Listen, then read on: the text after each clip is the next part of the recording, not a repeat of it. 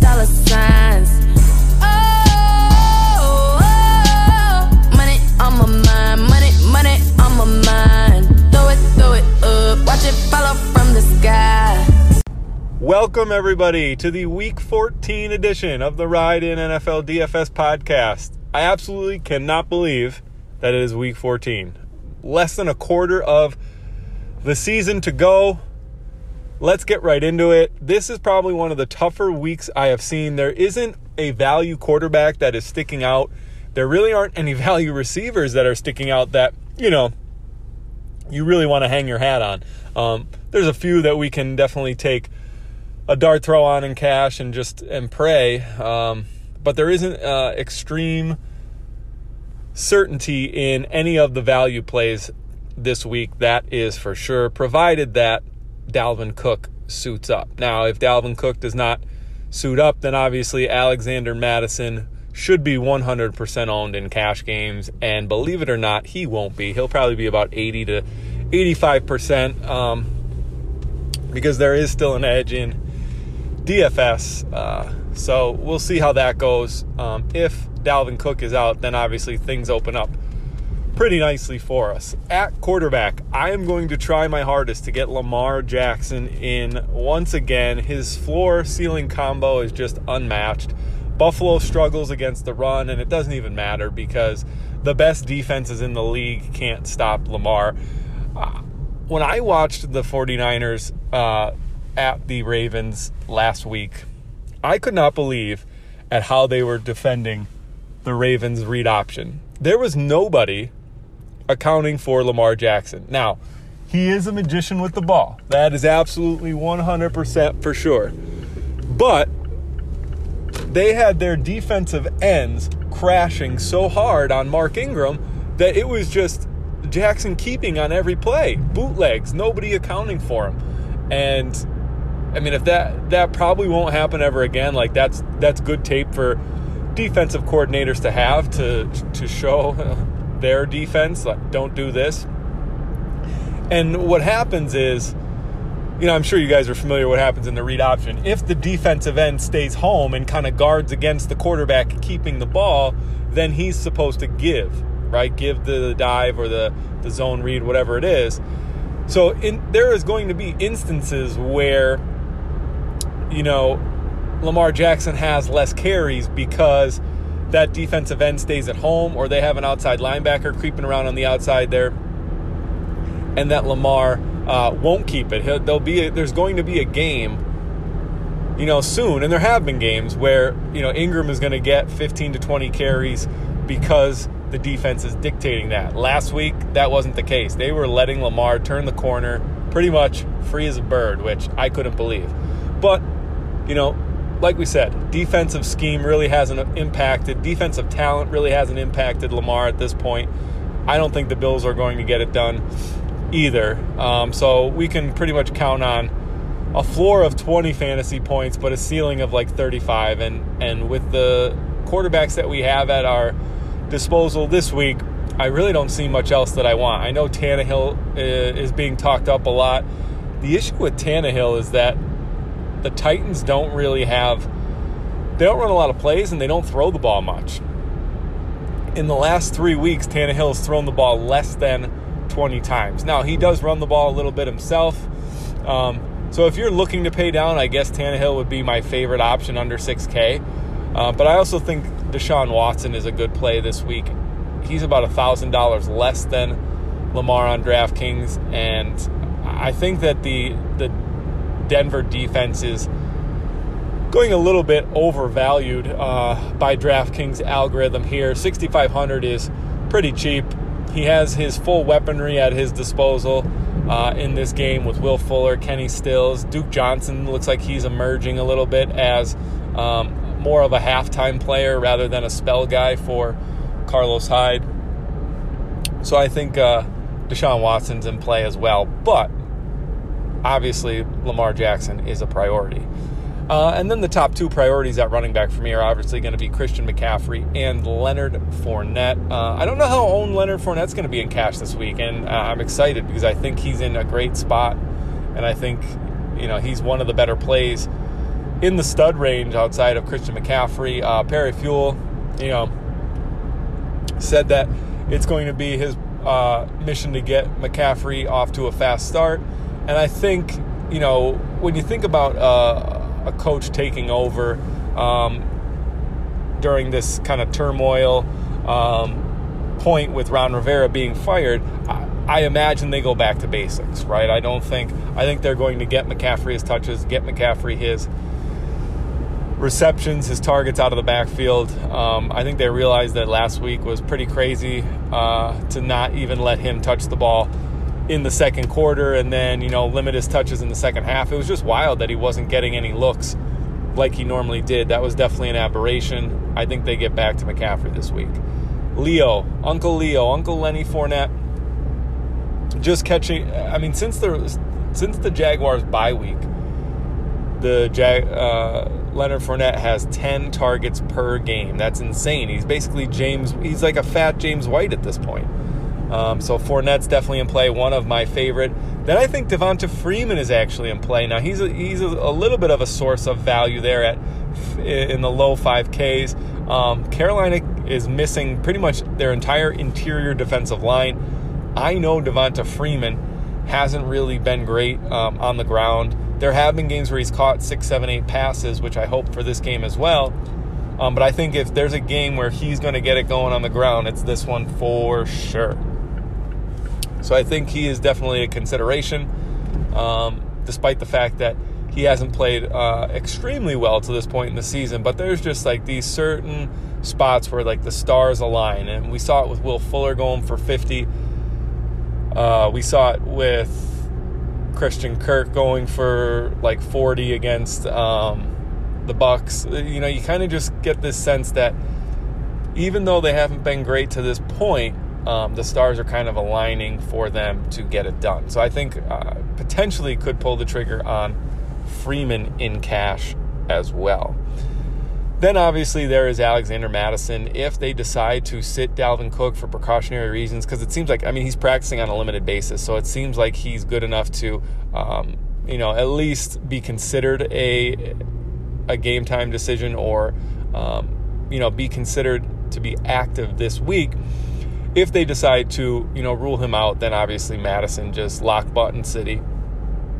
And I mean, even in and there's two ways you can go with Mattison in tournaments. You can try to leverage the field massively by not playing him, which I don't know if I would even do that because, you know, 4,500 for the workload that he's going to get is pretty uh, hard to pass up. So what I would probably do is just go the complete opposite direction and lock button him and, you know, just be overweight on him relative to the field because in tournaments he's probably going to be 60, 70% owned as well if Cook is out.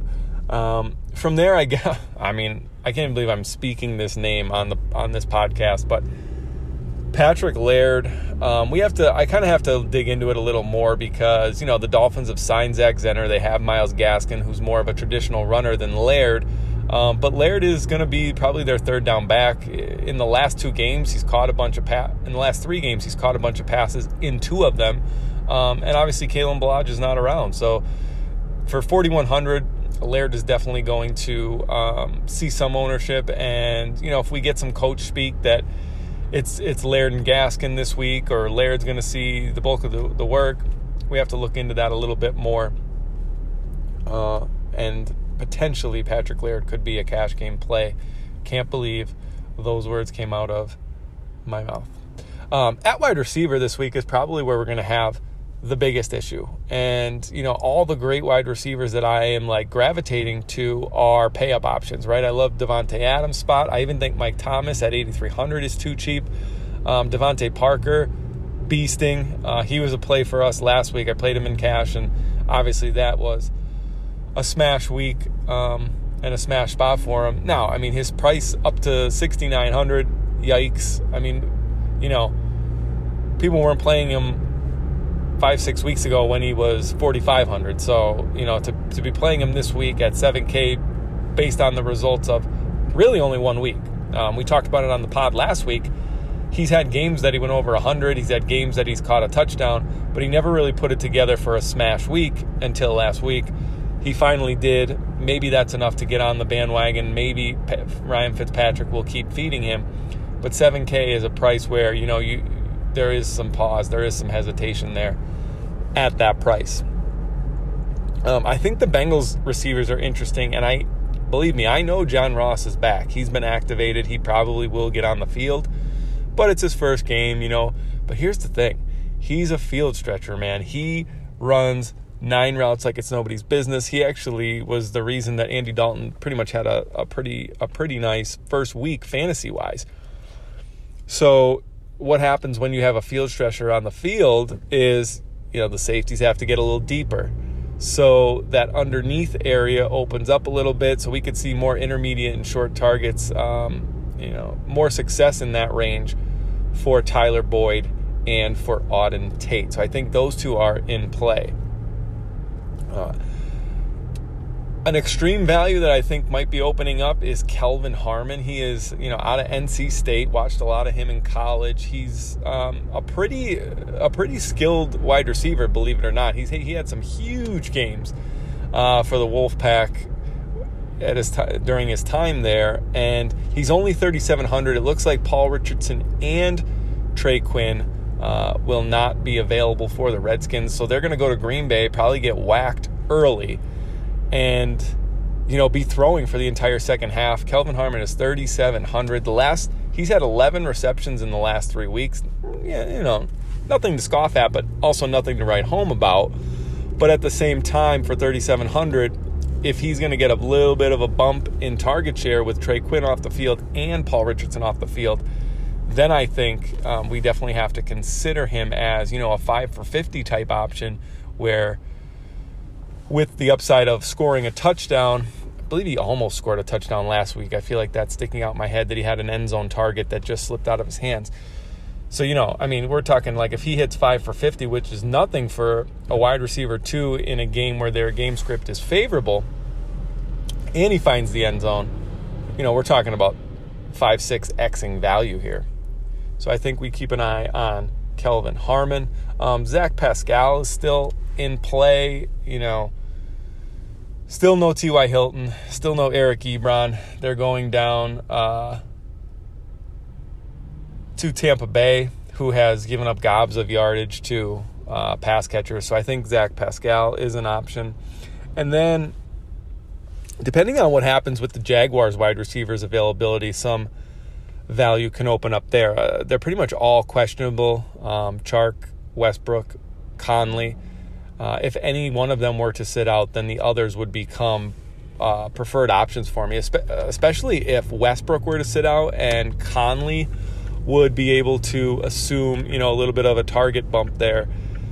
I really like Chris Conley. I played him in cash two or three weeks ago when he only went like four for 40, but to be honest, I think he's pretty skilled and could be a play if any of those Jaguars receivers have to uh, sit out. And the last one I didn't mention that I think I really am going to try to get into my lineup if I could find value elsewhere, right? Like if Mattison opens up, I really want Julian Edelman in my lineup um, this week. I, I don't know if I can get him in, but if Mattison opens up and I don't have to pay up for three receiver or three uh, expensive running backs then I think we can uh, toy with an expensive receiver. And Julian Edelman has really piqued my interest.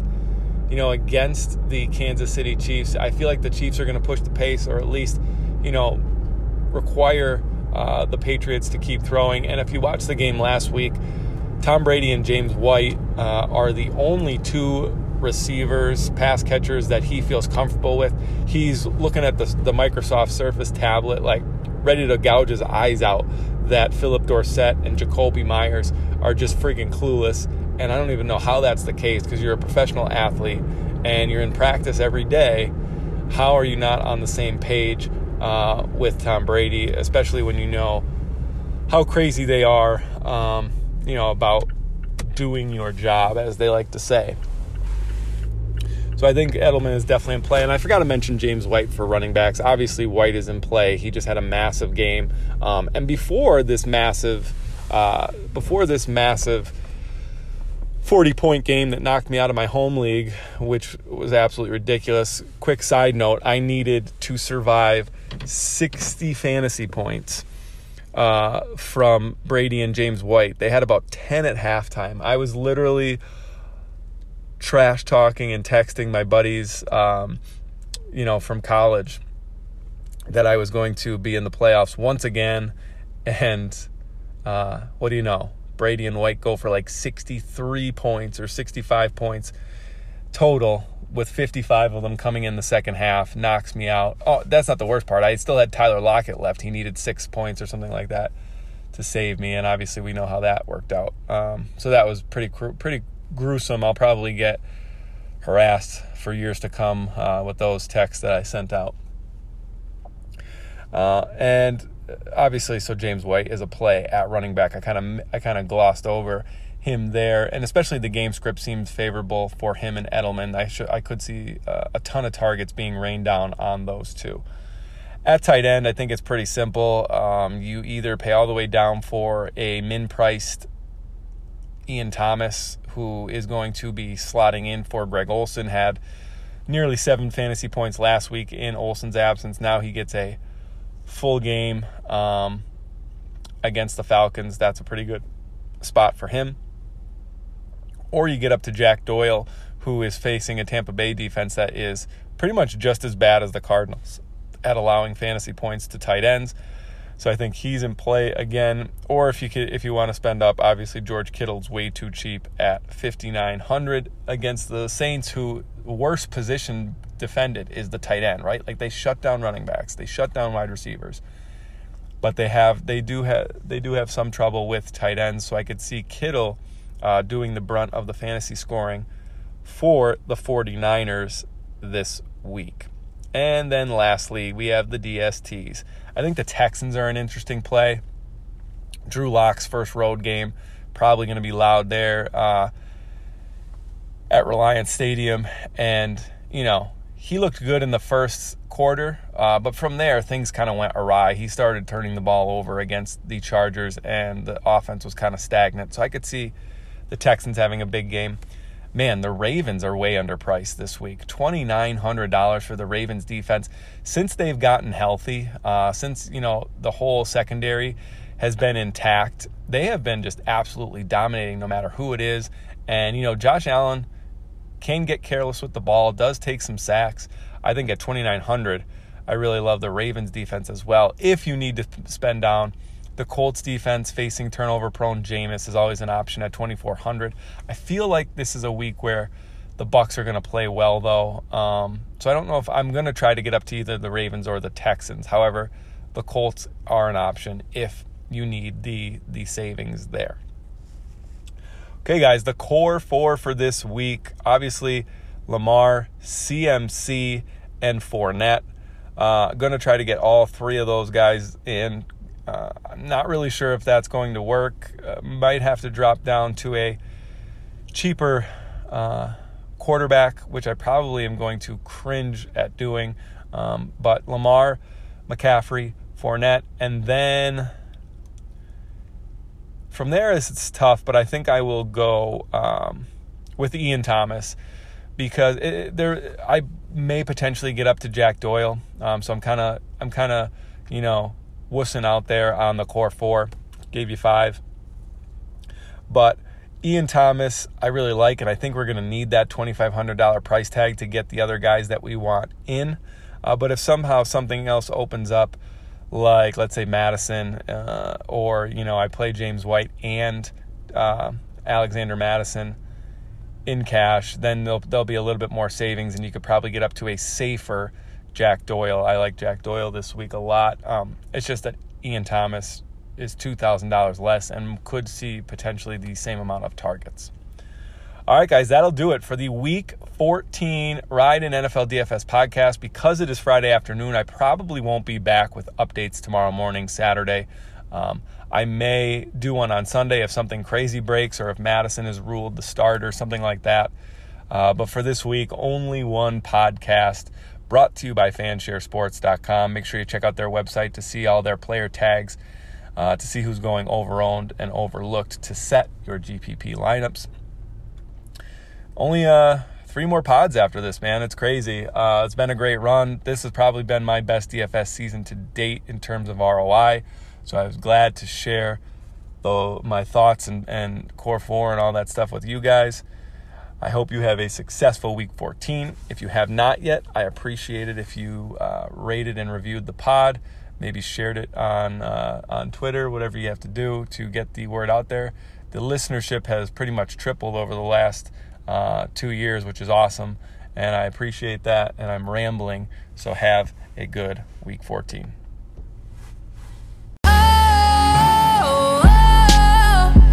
see is signs. All I see is dollar signs. Oh, oh, money on my mind, money, money on my mind. Throw it, throw it up, watch it follow from the sky.